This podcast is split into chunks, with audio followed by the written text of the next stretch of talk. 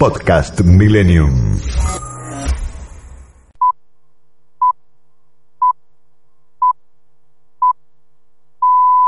Muy buenos días.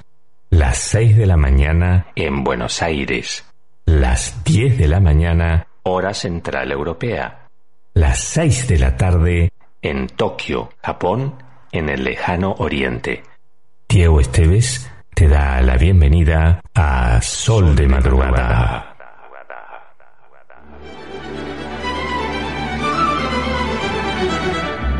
Mientras que la Tierra gira a una velocidad de 1700 kilómetros por hora en el Ecuador, cada día se imprimen miles y miles de periódicos.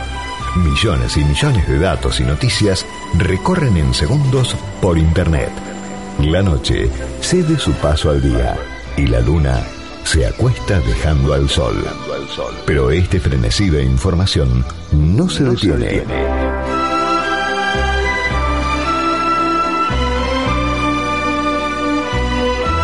Sol de madrugada, ese espacio que te ayuda a pensar, te brinda el acontecer internacional con la data justa y fiel a la realidad, que cambia segundo a segundo. Sol de madrugada, con la conducción de Diego Esteves, en directo desde el Mediterráneo español, te pone un mundo de noticias internacionales en tus manos. Acompáñanos a disfrutar juntos el Sol de madrugada de hoy.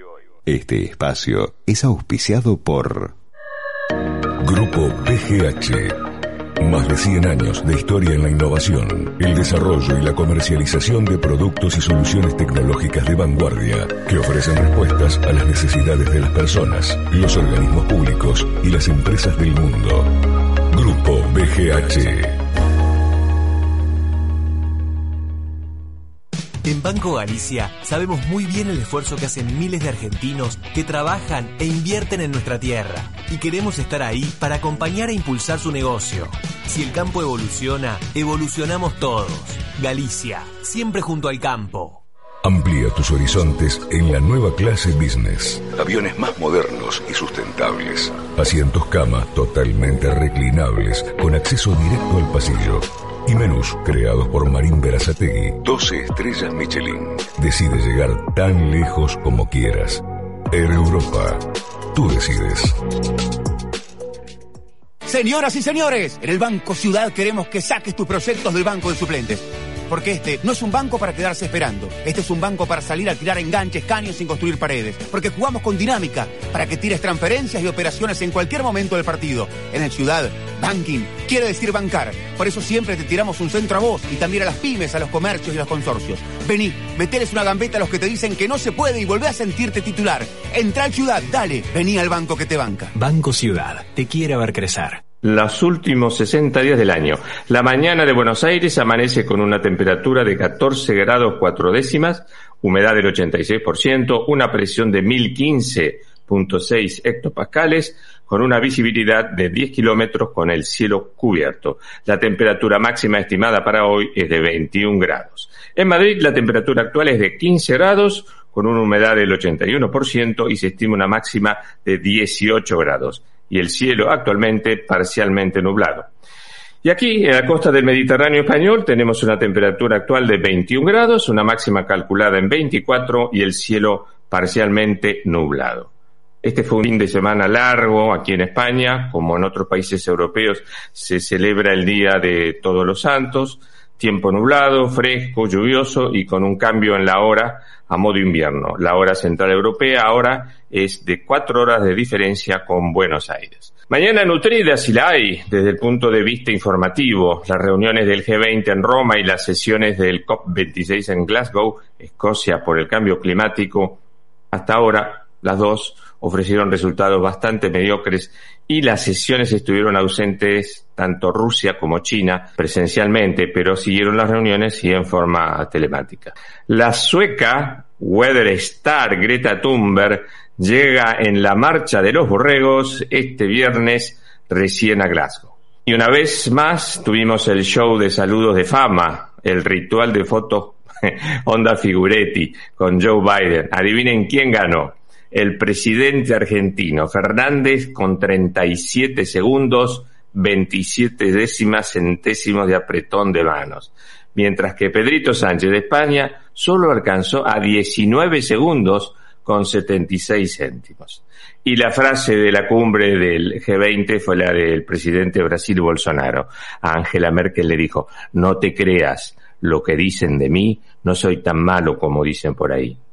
y ahora sí, vamos a los titulares de Sol de Madrugada, de Oriente a Occidente. En China se siguen registrando casos de coronavirus variante Delta. Se supo que el caso cero fue con un matrimonio asintomático que llegó del exterior. Mientras la economía china se sigue desacelerando, el índice de poder de compra corporativo cayó a 49.2 y hay que tener en cuenta que todo nivel debajo de 50 significa contracción. Y para el área de servicios y construcción, este índice fue de 52.4, muy por debajo del consenso. Además, más nubes sobre el horizonte. El índice de precios mayoristas en China creció 10,7%, la cifra más alta desde hace 26 años. Ayer Japón tuvo elecciones y por supuesto consolidó su poder el premier Kishida con un total de bancas de 281 contra 145 de la oposición.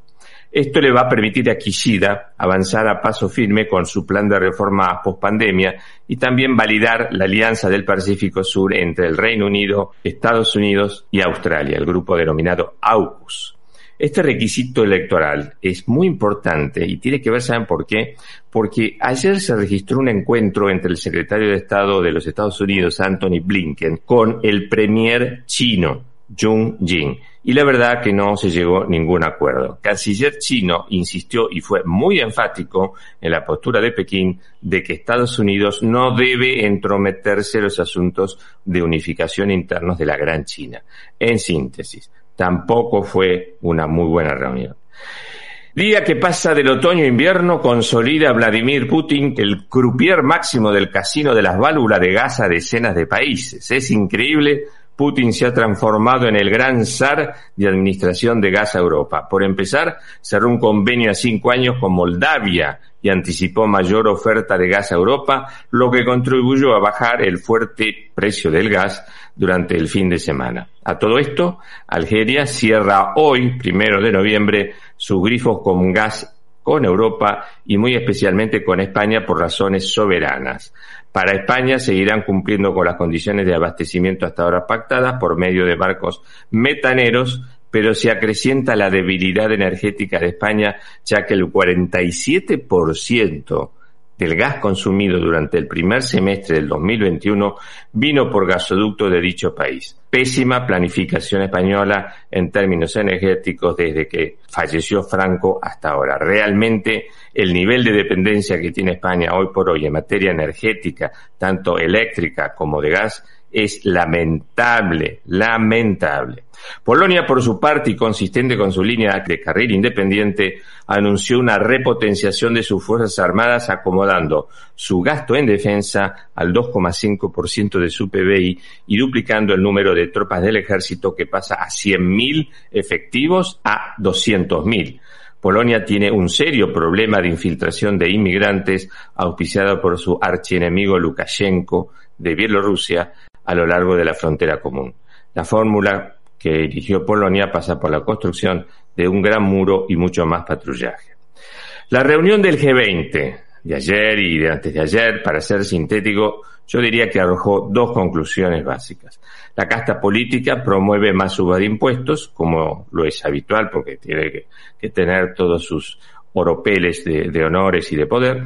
En este caso se trata de una armonización global de un impuesto corporativo básico del 15%. Esto apunta a las grandes corporaciones tecnológicas tipo Google, eh, Facebook eh, y Apple y demás, y a los países de baja tributación y a los llamados paraísos fiscales. También sentó una meta tolerable de un tope máximo de calentamiento global del planeta a instancias básicamente de India, de un grado y medio. Pero, como siempre pasa en estas reuniones, no se dijo el cómo se llega a este patrón.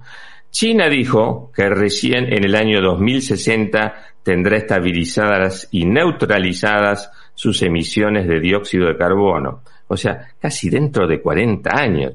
Imagínese lo que puede pasar en el planeta en 40 años. Y Putin aprovechó para pasar un aviso de su vacuna Sputnik y exhortar a los organismos médicos internacionales a que le aprueben rápidamente la vacuna. En España, de la misma manera que en el resto de Europa, la inflación pegó un salto en octubre.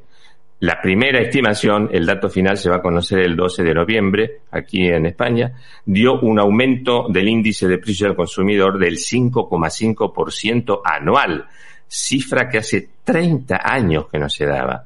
Si bien la inflación núcleo fue de 1,4, los costos de energía y alimentación golpean fuerte la canasta familiar española.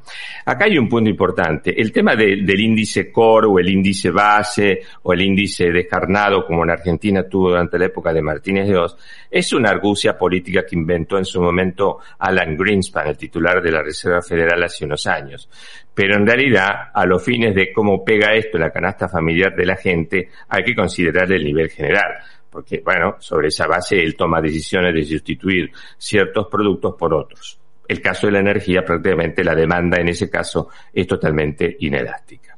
El Financial Times publicó ayer el índice de desayuno eh, del Financial Times, que es muy parecido al índice del BIMIGAC subió un 63% desde diciembre del 2019 hasta ahora, donde el trigo aumentó en igual periodo un 150% y el café un 100%.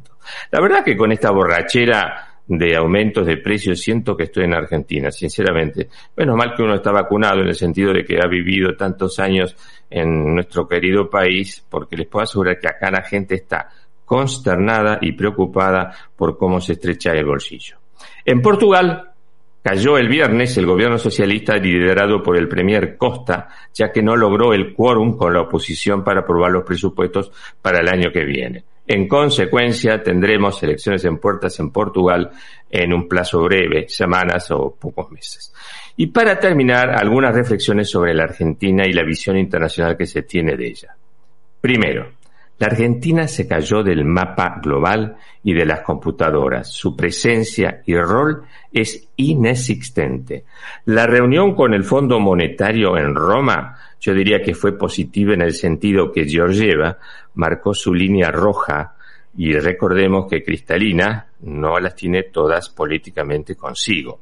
El fondo está dispuesto a no avanzar con algunas reformas como la laboral, pero hay tres aspectos que sí son innegociables para el fondo.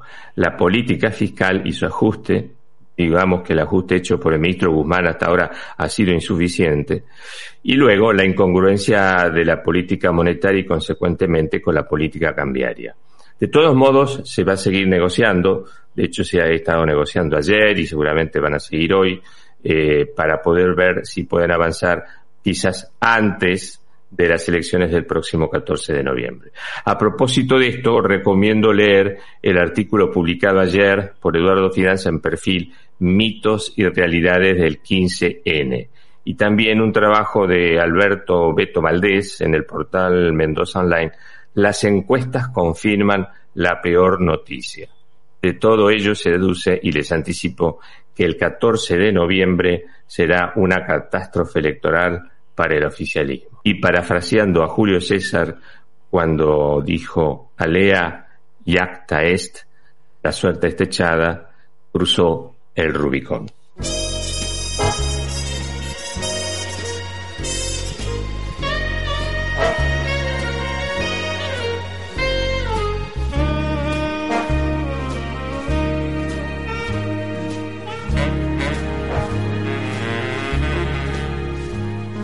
The summer wind came blowing in from across the sea.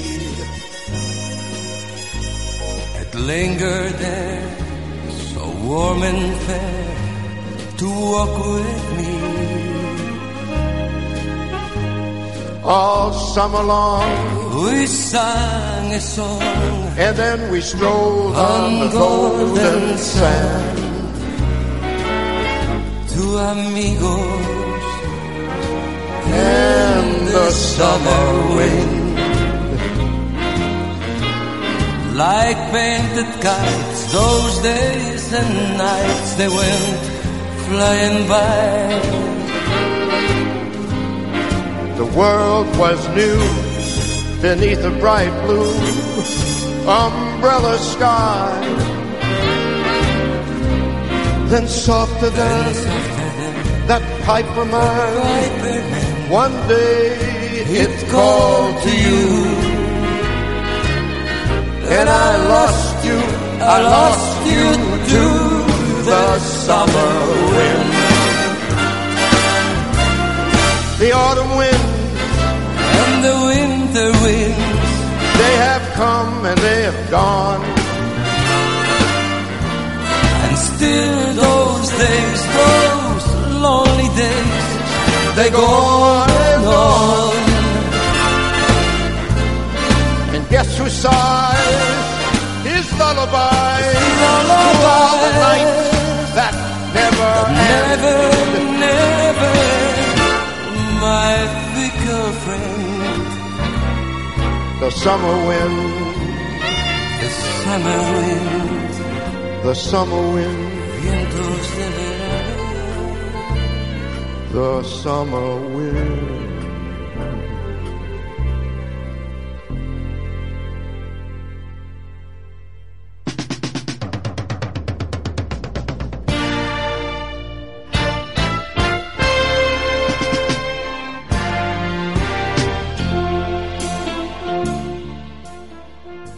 Y ahora vamos a conversar unos minutos con Miguel Bogiano. Miguel forma parte de lo que es la nueva camada, la nueva promoción de economistas jóvenes, talentosos y con una excelente formación académica. Miguel Bogiano es actualmente director de Carta Financiera, tiene su maestría hecha en Economía en la Universidad de Chicago, es especialista en diseño de estrategia de inversión y por sobre todas las cosas un enorme sentido del humor con los videos que pone en las distintas redes sociales. Buenos días, Miguel Boyano, ¿cómo estás? ¿Cómo estás? Eh, buenos días, Diego. He visto mucho material tuyo en Twitter estos días, eh, una, una comparativa de monedas donde pones a la moneda afgana como mucho más fuerte, también el, el guaraní, que está circulando en varias provincias argentinas, y lo último lo han coronado con un video muy bueno, muy cómico, muy gracioso y muy creativo sobre el disparo del dólar a las nubes. Contame un poquito la comparativa de monedas que hiciste con el tema del afgán y, y demás. Lo que viene pasando es que en, en los últimos meses eh, la moneda de Afganistán viene perdiendo terreno, efectivamente, pero si lo comparamos con el peso, se viene devaluando menos que el peso contra el dólar. Entonces yo me preguntaba si al final el mundo le tiene más miedo a los peronistas que a los talibanes. Y pareciera que es así. Sí. Porque obviamente es, es con un poco de sarcasmo, pero sé que es de cosas distintas, pero en, en materia monetaria los peronistas están haciendo cosas más destructivas que los propios talibanes. Y eso, eso es inapelable, porque esa es la variación del valor de, de cada una de las monedas locales. ¿Qué razón le explicas? Bueno, el caso de, de Argentina ya lo sabemos, es un caso crónico, es un enfermo terminal, pero en el caso de Afghani, ¿qué es lo que te llama la atención? La estabilidad a pesar del retiro de las tropas aliadas. A ver, es, ha perdido terreno, insisto, perdió terreno contra el dólar, pero lo notable, yo lo veo a la comparativa, que en circunstancias verdaderamente extremas como las que vive Afganistán, fíjate que su, su moneda perdió menos terreno contra el dólar que lo que perdió el peso argentino, porque solamente parece que entra en la cabeza de los dirigentes argentinos creer que se puede imprimir riqueza desde las impresoras del Banco Central. Entonces, eso es lo que hacen, ¿no? Imprimen papel y creo que es el populismo y es, es la idea de, de que tiene algún efecto inundar al país de papel pintado. Bueno, la respuesta es que no, y la respuesta además me parece que se la están dando en las urnas. Fíjate que el presidente después de las pasos dijo, entendimos el mensaje, pero vamos a ver si lo entendieron. Yo creo que no, porque siguieron haciendo más de lo mismo y más rápido, con lo cual eh, aumentaron las expectativas de inflación y esto de imprimir y hacer control de precios o congelamiento de precios es como ponerle fuego a la pava pero decirle a alguien que está en la cocina, bueno, pero ojo, porque si hierve la pava, te pongo preso. Bueno, pero un momento, señor, le está poniendo a fuego a la pava. Sí, sí, a mí no me interesa, ¿eh? pero si el agua hierve, usted va preso. Es un poco lo que está haciendo el gobierno. Has tomado nota que el guaraní también ha permanecido estable, ¿no? Que circula en varias provincias argentinas. Sí, el guaraní es una moneda que es estable hace rato. Y fíjate una cosa importante, digo, porque eso al final lo que marca es que el argentino no es que ama el dólar. El argentino quiere salir del peso, quiere utilizar cualquier moneda que sea estable. Y es, es un ejemplo muy, muy gráfico. No es amor al dólar. Lo que no queremos es el peso. Lo que no queremos es que el dinero que tenemos en el bolsillo se vaya derritiendo porque eh, desde el Banco Central siguen imprimiendo de manera totalmente impune. En realidad no es amor por el dólar, sino odio por el peso, ¿no? Fíjate que en provincias del noreste, como por ejemplo Formosa, Chaco, Corrientes, en Misiones, circula el guaraní, tal como en su momento ocurrió y ocurre en vastas zonas de Venezuela, porque por ejemplo en Caracas podés pagar en dólares, en euros, en San Cristóbal, que son las zonas fronterizas con Colombia, se usa el peso colombiano, el real brasilero en toda la zona sur de Venezuela. Y después hay un caso muy interesante que es en Tumereno y en la zona del Callao, que es una zona muy aurífera. Ha tomado un rol muy importante unas pequeñas perlas de oro y se utiliza en lugar del bolívar. Estas son pepitas de medio gramo que te pueden servir, por ejemplo, para pagar una noche en un hotel. El almuerzo o una cena para dos personas sale un cuarto de gramo, un octavo de grano podés cortarte el pelo y así sucesivamente. todos los locales tienen balanzas de precisión en, en la zona esta de Tumereno. Algo, algo parecido pasó con Zimbabue. Vos eh, investigaste al respecto, ¿no? Zimbabue tiene eh, una de las historias de inflación más salvajes de la historia monetaria y, llegaron a tener un billete de 100 trillones de dólares 100 trillones entendido como, como lo entienden los americanos, ¿no? Ellos a one trillion es lo que nosotros le llamamos un billón, pero para que sea fácil entender, 100 y atrás del 100 vienen 12 ceros más. Entonces hay un billete que tiene un 1 y 14 ceros. Bueno, obviamente el valor de esa moneda se destruyó por completo, nadie quería el dólar de Zimbabue, entonces circulaba euro, dólar, yen, yuan, y la dificultad de eso era que alguien iba al supermercado y pagaba algo en yens y capaz no tenían cambio en yen para devolverte, te devolvía una combinación de dólar, euro, yuan, o sea, un verdadero desastre práctico, ¿no? Porque desde el punto de vista operativo, salir de una moneda y que circulen libremente las monedas es simplemente el fracaso absoluto del régimen monetario en un país. Yo no creo que lleguemos a eso en la Argentina. Parece que la inflación va a seguir subiendo porque hay un, hay un efecto rezago además. Si vos imprimís a toda velocidad hoy, el efecto lo seguís viendo, estrictamente lo empezás a ver dentro de seis meses. Es decir, que lo que vemos ahora, toda la oleada que viene de antes, con lo que aceleraron ahora, lo vamos a ver en abril, mayo del año que viene, ¿se entiende? Es decir, no es instantáneo, hay todo un efecto. Obviamente, obviamente, al salir de la pandemia y al haber más velocidad de circulación, todo el efecto se va acelerando y me parece que sin duda lo que está haciendo el gobierno lo que hace es motivar las expectativas de inflación que hace que eso se traduzca rápidamente a los precios. Fíjate que pareciera que la única receta es imprimir pesos para tener algún rédito electoral. Veremos si lo logran, pero que no lo logren por una simple razón, porque eso sería demostrar que destruir el valor del peso le rinde a los políticos y eso sería malísimo para todo el país, ¿no? Quédate tranquilo que el 14 de noviembre a la noche van a temblar las estructuras políticas, te lo puedo asegurar. Todo esto fue lo que los inspiró a vos y a tus colegas a hacer el, el vídeo que han subido a Twitter que tanto éxito ha causado en las últimas horas, ¿no? Sí, te confieso, Diego, que ese video lo teníamos preparado ya hacía algunos meses y estábamos esperando el momento donde efectivamente eh, se acelerara la caída del valor del peso. Consideramos que, que el viernes fue un día de quiebre porque el dólar libre, que es el, el contado con liquidación libre, porque hay uno que está intervenido, marcó, una, un tipo de cambio de 208 pesos por dólar. Entonces, superada con contundencia la barrera de los 200 pesos, dijimos, bueno, esto es el lanzamiento del dólar hacia la luna. Eh, y así fue que lo hicimos circular desde, desde el viernes a la mañana, cerca de las 9 de la mañana, entre 9 y 10 de la mañana de Argentina. Y como te contaba antes, ¿no es cierto? Nosotros ya tenemos bastante experiencia en, viralizar ciertos contenidos y generalmente para que algo se viralice necesite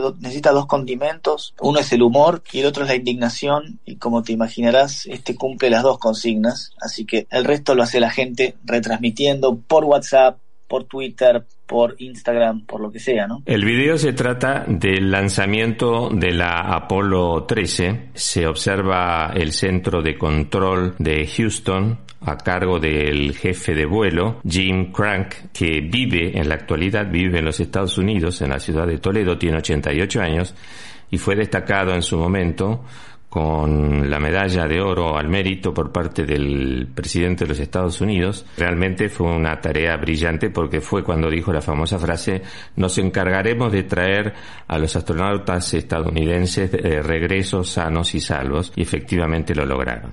Entonces lo que se ve en la película, ahora vamos a escuchar el audio, es cómo se hace el control, el check antes de la partida del cohete, que en realidad el cohete eh, lo han representado en este video como el dólar que sale a las nubes.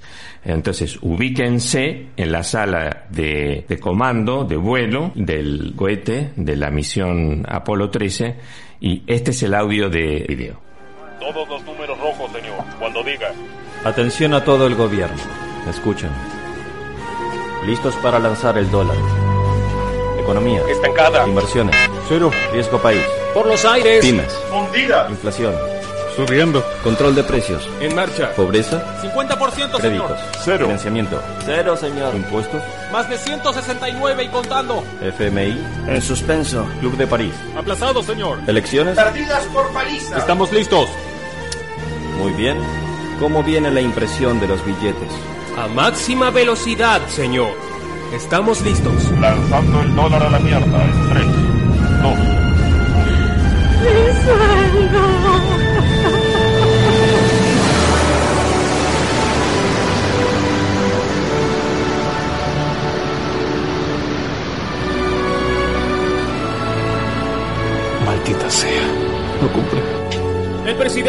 La luna, señor. ¿Qué demonios pasó? El dólar blue. Lo siento, abuela. Parece que le comieron otra vez la jubilación. ¡Qué gobierno de ineptos! La verdad que es muy bueno, Miguel. ¿Quién, quién armó el guion?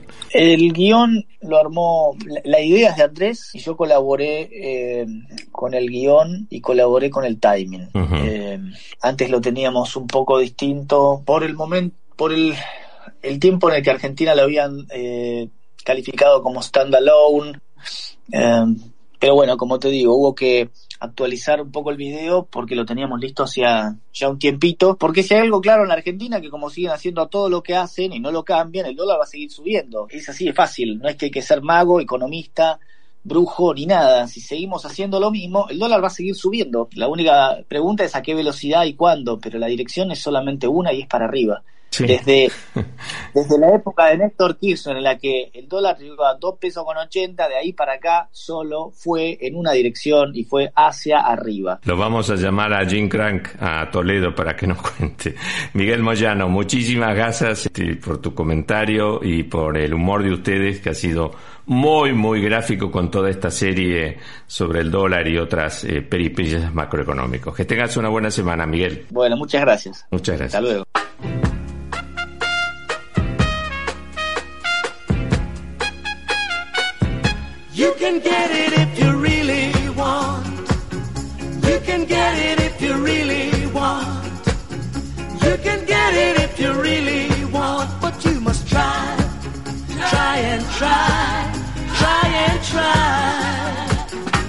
Succeed at last.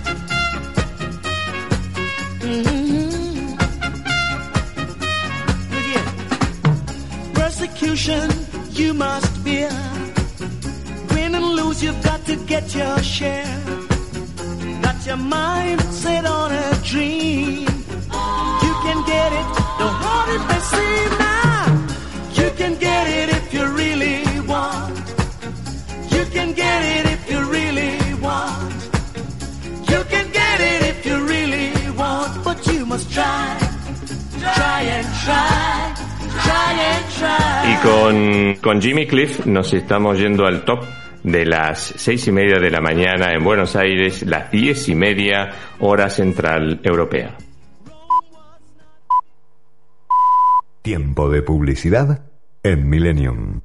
Para que sigas disfrutando los más sabrosos cortes de la parrilla argentina en aires criollos, reabrimos nuestro salón y sumamos el servicio de vereda, asegurando todos los protocolos necesarios. Además, continuamos con las modalidades takeaway y de delivery propio, con la alegría de seguir estando junto a vos durante todo este tiempo. Hacé tu reserva comunicándote con nosotros por teléfono al 4811-3766, 4815-1925 o por WhatsApp al 11 41 81 8396. Consulta nuestra carta en nuestra página web www.airescriollos.com.ar. Hausler, bien seguro. ¿Por qué vas a conformarte con menos?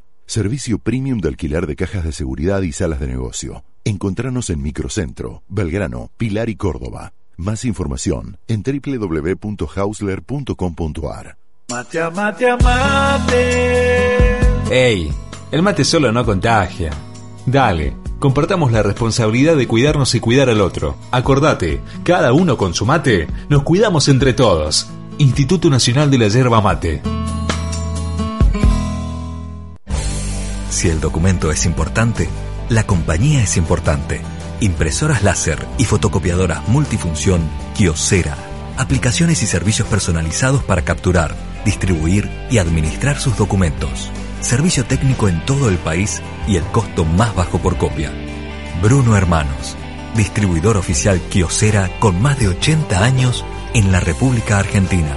4362 4700. Presentamos las nuevas cápsulas de Café Cabrales en sus cuatro variedades. Espresso, lungo, cappuccino y cortado. Encontralas en tu comercio más cercano y también en www.tienda.cabrales.com. Convivir es cuidarnos. Legislatura de la Ciudad Autónoma de Buenos Aires. Club Ciudad de Buenos Aires te invita a ser parte en sus 100 años de vida. Vení, conocelo. www.clubciudad.org.ar Un lugar para disfrutar en familia. Los y las guardias de seguridad del Banco Nación, que siempre les dijimos no usen sus celulares, ahora queremos que los usen. Sí, bájense la app BNA no hagan filas en el banco, hagan transferencias desde el sillón, carguen la sube desde el celular y vayan a visitar a la tía. Pónganse alias graciosos. Con la app BNA tenés todo el banco en tu celular. Mucho más fácil, rápido y sin moverte de donde estés. BNA. Todo es más fácil. Banco Nación. Fin de espacio publicitario. Mientras el mundo gira y gira, transmite Milenio.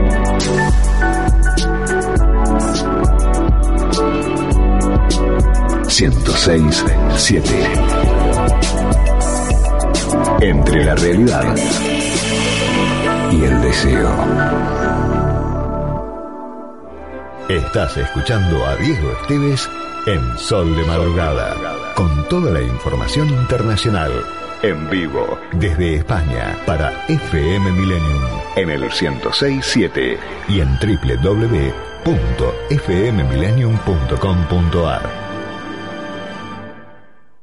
La temperatura en Buenos Aires, con los datos actualizados, desde 14 grados 6 décimas, la humedad del 86%, la presión 1014.9 hectopascales, el viento del este a 9 kilómetros en la hora y la visibilidad es de 10 kilómetros. El pronóstico para la temperatura de hoy, la máxima 22 grados y para mañana apunta a 23 grados.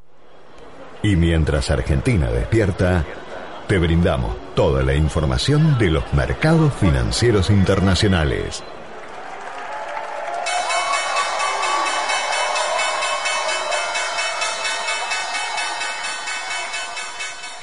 Y los mercados asiáticos cerraron mixtos el Nikkei con un 2,61% arriba, esto influenciado por el triunfo electoral de ayer del, oficialismo.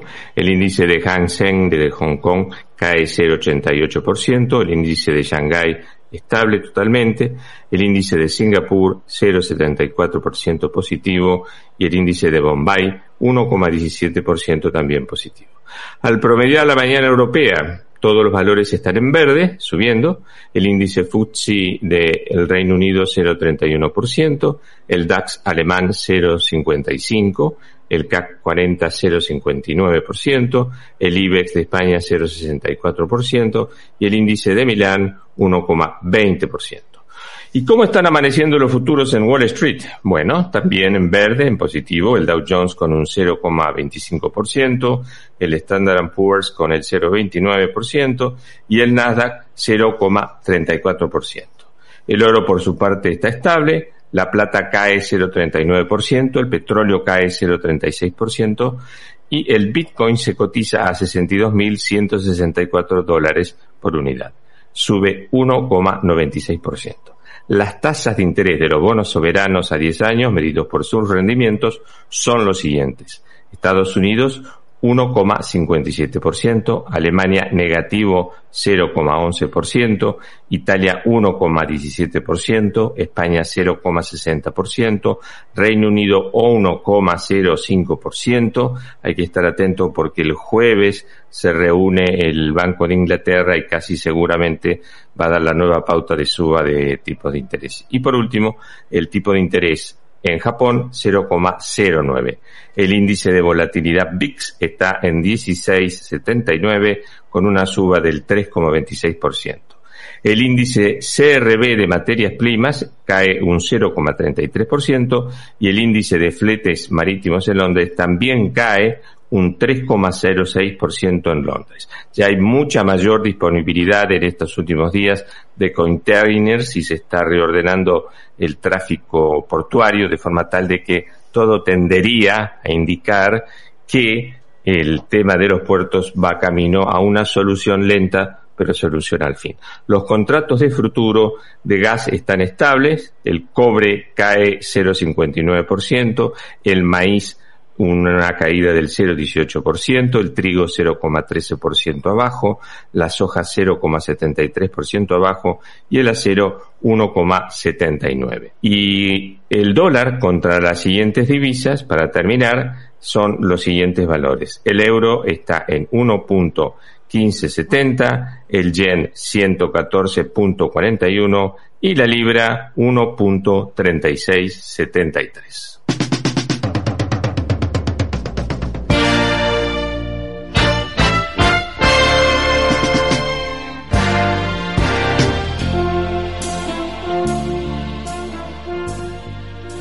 Ahora vamos a conversar con el doctor Mariano Causino. Mariano fue embajador en Costa Rica, en Israel, es un muy buen analista de la realidad internacional y teniendo en cuenta que este fin de semana hubo muchísimas reuniones importantes de líderes, primero en Roma, la reunión del G20 y luego la reunión en Glasgow, referida al tema del cambio climático, seguramente vamos a tener, por supuesto, una visión muy importante sobre cómo lo vio al presidente Fernández en, en esos ámbitos. Buen día, Mariano, ¿cómo estás? ¿Qué tal? Buen día, ¿cómo te va, Diego? Y saludo a la audiencia. ¿Cómo están ustedes? Bien, gracias a Dios, bien. ¿Cómo ves la evolución del viaje del presidente Alberto Fernández este fin de semana a Roma primero al G20 y luego a Glasgow por el tema del cambio climático. ¿Qué evaluación prima facie puedes hacer? Me parece positivo que el presidente se haya trasladado para participar de estas dos cumbres, eh, digamos, multilaterales. Eh, por supuesto, con la, una cosa que suele ocurrir en la Argentina, que es la idea de creer que la Argentina ocupa de pronto un lugar más importante del que realmente ocupa en la esfera global, y con una pretensión mediática y de la atención argentina sobre reuniones que de pronto no se producen, este, por caso con el presidente o eventualmente con otros líderes eh, políticos. Eh, tengamos en cuenta que esta cumbre del G20 tiene la particularidad que es la primera después de la de la pandemia, que si bien todavía sigue en curso, digamos, sus efectos más este, duros ya habrían quedado en el pasado, y es la primera presencial después de la, de, la del 2020, que fue prácticamente todo virtual, pero con dos ausencias notorias, que son las del presidente de, China y la del presidente de Rusia, de modo tal que este, los tres países más grandes, más importantes del mundo, que son Estados Unidos, China y Rusia en ese orden, eh, solamente tiene la presencia del líder de los Estados Unidos, lo cual hace que esta reunión del G20 sea una reunión un tanto incompleta o no, no tiene la, la, importancia tal vez que tuvieron otras donde sí estaban representados estas, los tres líderes de las potencias más decisivas y los de los otros eh, miembros del sistema. Y eso, eso también relativiza las cuestiones sobre eh, qué es lo que un país de la escala de la Argentina realmente puede o no puede aportar, ¿no? Por supuesto es positivo que, el, que la Argentina adhiera a las iniciativas de intentar morigerar el cambio climático y, y resguardar esa situación. Pero tampoco se puede hacer una, una exageración de creer que un país de la escala de la Argentina va a poder lograrlo, y menos cuando ni siquiera tiene eh, una política de coordinación con el Brasil, que sí es un país este, por su escala y por su significación más, más relevante, eh, de modo tal que yo creo que hay una exageración por parte de la las autoridades argentinas de creer que por tener algún discurso en materia ambiental van a poder eh, remediar todos los demás eh, desaguisados que han hecho en materia de política exterior. ¿verdad? ¿Qué lectura haces a raíz de un artículo tuyo que has publicado los últimos días, hablando ya del horizonte latinoamericano de Argentina frente a Nicaragua, Cuba y Venezuela? Que sucede es que en nuestro hemisferio, en, las Américas, eh, hace 20 años había una sola dictadura. Hace 40 había muchas dictaduras. Después una gran ola democratizadora y hace 20 años quedaba una sola dictadura que parecía que podía terminar, que era la cubana. Bueno, con el correr de los años, en los últimos 20 años, varios países volvieron a caer en gobiernos dictatoriales. Y hoy hay al menos tres que son dictaduras este, sin ningún tipo de dudas, que son Cuba, por supuesto, Venezuela y Nicaragua. Y frente a esa realidad, el gobierno argentino en los últimos dos años ha eh, dado aval a esas dictaduras. Entonces, eso nos ha enfrentado con la mayoría de los países democráticos de las Américas, incluyendo a nuestros socios del Mercosur y por supuesto Estados Unidos. Nosotros tenemos elecciones ahora el 7 de noviembre, el próximo domingo, en Nicaragua. Prácticamente el triunfo del dictador Ortega está cantado porque todos los opositores están presos, el diario La Prensa no se, no se imprime. ¿Pensás que la comunidad internacional va a hacer algo más por este asunto de, de, Nicaragua o, quedará así como Cuba? Desgraciadamente tiendo a pensar que no, que no va a suceder este, nada demasiado cambiante porque como vos decís, en, en Nicaragua obviamente que hay una, una dictadura familiar incluso, porque incluso en las últimas horas el presidente Daniel Ortega designó a la vicepresidenta, que es su esposa Rosario Murilla, como con un título extraño, que es una suerte de copresidente. Este, esto se va a mantener o se va a profundizar en el futuro. Eh, de, lo, de la Asamblea Nacional de, Nicaragua, que tiene 92 integrantes, 72 son del partido del gobierno, del Frente Sandinista. de Sandinista, y la Corte la maneja, por supuesto, la justicia la maneja, los medios prácticamente los manejan a todos. Eh, y la clase de dirigente empresarial está, en lo que son cualquier tipo de emprendimiento de mediano para un poco más grande, está condicionada por el gobierno o son socios del gobierno. Claro. Entonces, esta realidad es una, una cosa que va a subsistir. Lo que sucede es que Nicaragua es un país eh, pequeño y es un país que no ofrece una, una desestabilización regional porque porque además, si bien es una dictadura socialista, lo cierto es que es un país que tiene ordenado su situación de seguridad interna. Entonces, no, eh, en, algún, en alguna medida funciona como una especie de, malla de contención entre eh, los países del sur de, de, Centroamérica, que son Costa Rica y Panamá, y los del Triángulo Norte, que tienen problemas y dificultades muy grandes, que son Guatemala, Honduras y Salvador que son países que tienen maras, que tienen otras características, de modo tal que los problemas realmente que pueden desestabilizar o que pueden generar problemas, por ejemplo, migratorios hacia los, México y hacia los Estados Unidos, son los tres países estos que hablamos. Y Nicaragua, en cierta medida, funciona como una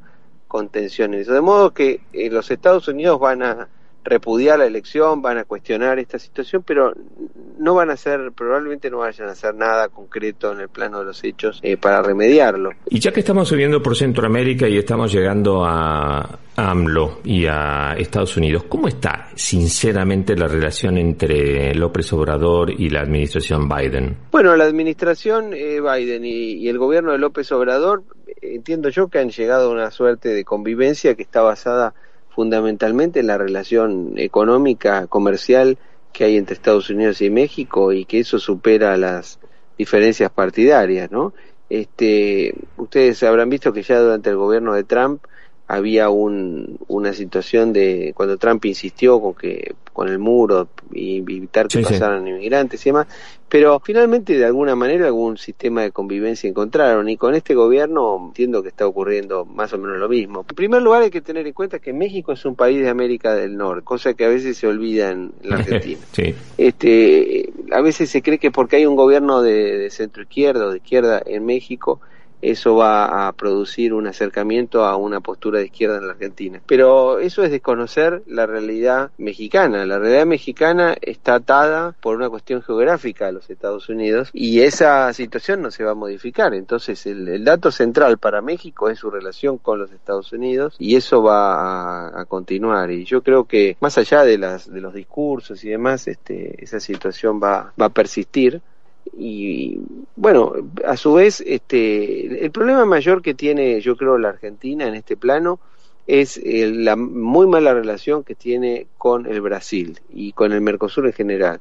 Eh, ese es el déficit mayor que tiene la política exterior argentina, porque le impide contar con una plataforma desde la cual eh, trabajar eh, en, en un mundo que tiene las características de una creciente confrontación entre Estados Unidos y China que de alguna manera y con cierta extensión impregna todo el sistema, porque prácticamente todas las discusiones o todos los asuntos de la agenda global están tocados por esa relación, por la relación China-Estados Unidos, que en la mayoría de los campos es una relación conflictiva o eh, crecientemente competitiva. Para un país como la Argentina, con la escala que tiene Argentina, no contar con una relación de coordinación con sus vecinos, especialmente con el que es el primer país de Sudamérica, que es Brasil, es un, un déficit muy grande. Y en eso el gobierno argentino, eh, desde hace casi ya dos años, desde que asumió, ha deteriorado notablemente el vínculo con el Brasil. Y eso es un, problema grave.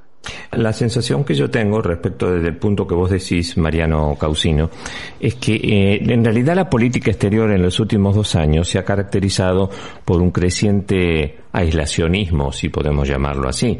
Hay una especie de ombliguismo donde terminamos peleados, o, el gobierno termina peleado con todos, porque la verdad que más allá de los halagos de China o de Putin y demás, que son halagos, es como la foto de, de Biden saludando al presidente de este fin de semana. Eso, una foto, no, eso, por eso no va a acelerar la relación con el fondo. Tenemos la sensación de que Argentina cada vez está más aislada. Y en buena medida sí este, porque lo que ocurre es que el presidente, por ejemplo, en su discurso inicial en el G20 hizo una crítica feroz al gobierno anterior y al gobierno de Macri y al, Fondo Monetario, hizo una nuevamente una educación a cambiar el sistema financiero internacional y a denunciar el capitalismo. Y demostró su total eh, aislamiento, yo diría, de la realidad del mundo en su cabeza, ¿no? Porque la verdad es que primero el sistema internacional, el sistema global internacional, financiero internacional, si tiene cosas que haya que cambiar, probablemente las tenga que cambiar, pero no la va a lograr cambiar el, presidente argentino, un país que tiene infinitos problemas. Segundo, Argentina hoy con las condiciones que tiene no está para darle consejos a la humanidad, más vale tendría que actuar con un poco más de prudencia.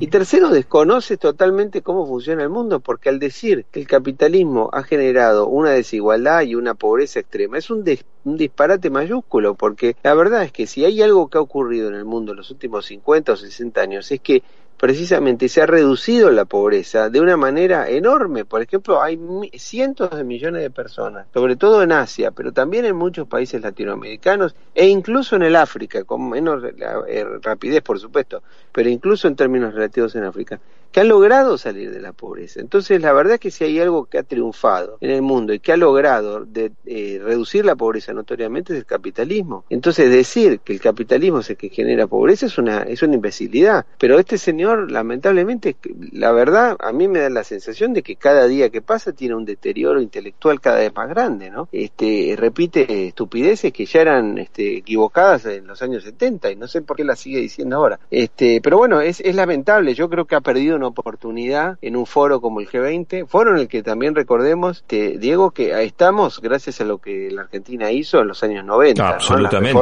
Fue Menem el que impulsó eso por supuesto, que se hicieron con el gobierno de Menem y, y, no. Y, y, es más, y, es más, estamos, y, gracias que seguimos allí, porque si hubiera sido por la administración Kirchner, por lo que hizo el gobierno de los Kirchner durante 12 años, probablemente nos hubieran casi echado.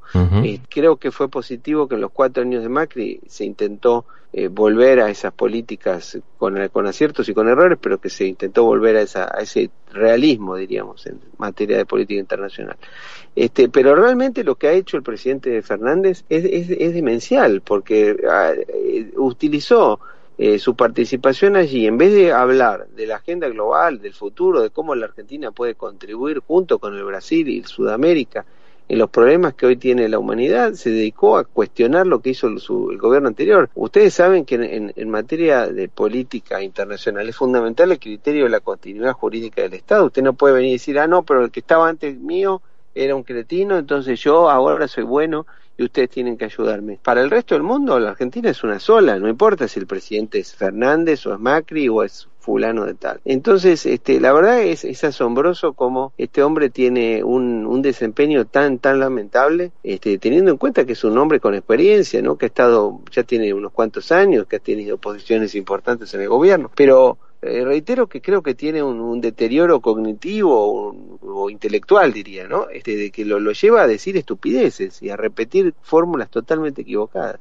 Mariano Causino, estás presentando un libro mañana en el Club del Progreso.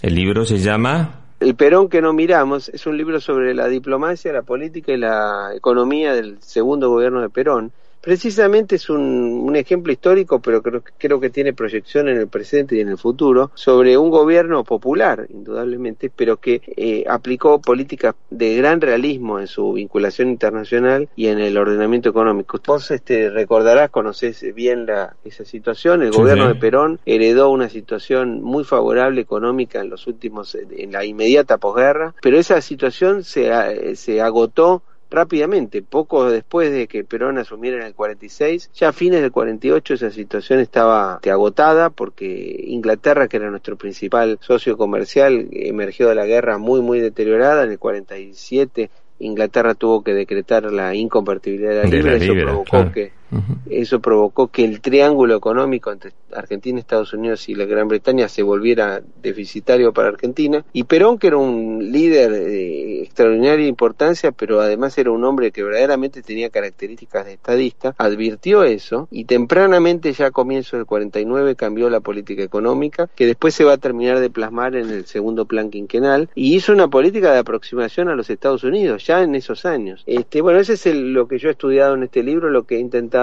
plasmar y que creo que es una enseñanza para los líderes del peronismo y de no, no solo del peronismo, para los líderes de Argentina, de un país en dificultades, por supuesto mucho menores a las que tiene hoy la Argentina, ¿no? Porque los problemas que tenía la Argentina en la década del 50 eran infinitamente menores a los que tiene hoy, eh, pero que precisamente un gobierno justicialista, un gobierno popular en serio, hizo políticas realistas. Digo popular y no populista, porque, porque no es lo mismo, ¿no? Popular en el sentido que representaba realmente los intereses de los trabajadores y que mejoró la calidad de vida de ellos, pero eh, el mismo Perón se dio cuenta que algunas políticas que había hecho en sus primeros años estaban agotadas y las cambió. Bueno, ojalá los gobiernos eh, pudieran hacer eso en el futuro. Bueno, ahí hay dos aspectos muy interesantes, la incorporación de Alfredo Gómez Morales, que fue el encargado del plan de estabilidad, eh, sobre todo con una mala cosecha y demás, Y, y, segundo, un Perón que se da cuenta de la alianza con Estados Unidos cuando comienza el tema de los contratos petroleros con la California, ¿no? Así es, que lo logra firmar Perón el contrato con la California ya en el final, en el 55. Sí. Uh -huh. Había aprobado la ley de inversiones extranjeras uh -huh. y Perón, y de alguna forma, Perón hace una política protodesarrollista que después va a retomar Arturo Frondizi ya con mayor este, impulso en el, a partir del 58 que le dio a la Argentina el autoabastecimiento energético en cuatro años y que le permitió al país durante la década del 60 tener un desempeño económico muy muy favorable que desgraciadamente fue en un momento anulados esos contratos por el gobierno de Arturo Frondizi, de Arturo Ilia, perdón, uh -huh. este, pero que a pesar de eso, toda la década del 60 fue un, fueron años muy positivos para Argentina, al menos en términos relativos, eh, comparación a los anteriores y a los posteriores, ¿no? Mariano Gausino, muchísimas gracias por tus reflexiones y que tengas una buena semana. Muchas gracias a vos y un abrazo hasta siempre. Durante el programa de hoy escuchamos Summer Wind en un dúo entre Frank Sinatra y Julio Iglesias y As Time Goes By, el tema de la película Casa Blanca por Jimmy Durante. Nos encontramos el próximo miércoles a las 6 de la mañana, a las 10 de la mañana aquí en Europa. Alejandra, muchísimas gracias por tu colaboración de hoy y que tengan todos una muy buena semana. Chao, chao. Y hasta aquí llegamos hoy con Sol de Madrugada. Sol de Madrugada. Nos volvemos a encontrar el próximo lunes de 6 a 7 de la mañana. Aunque quizás otro día antes. ¿Por qué no? Aquí, en FM Millennium, en el 1067. Y en internet, en fmmillennium.com.ar. Sol de Madrugada, con la conducción de Diego Esteves, soporte técnico España, Manuel Díaz Quintana, operación técnica Buenos Aires, Alejandra Lescarboura y Facundo de Lorenzi. Locución, Rodolfo Lagos. Edición artística, Germán Cipola. Coordinación de producción, Leandro Gordín.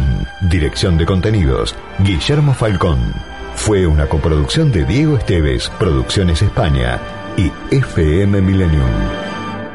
Este espacio fue auspiciado por Grupo PGH. Más de 100 años de historia en la innovación, el desarrollo y la comercialización de productos y soluciones tecnológicas de vanguardia que ofrecen respuestas a las necesidades de las personas, los organismos públicos y las empresas del mundo. Grupo BGH.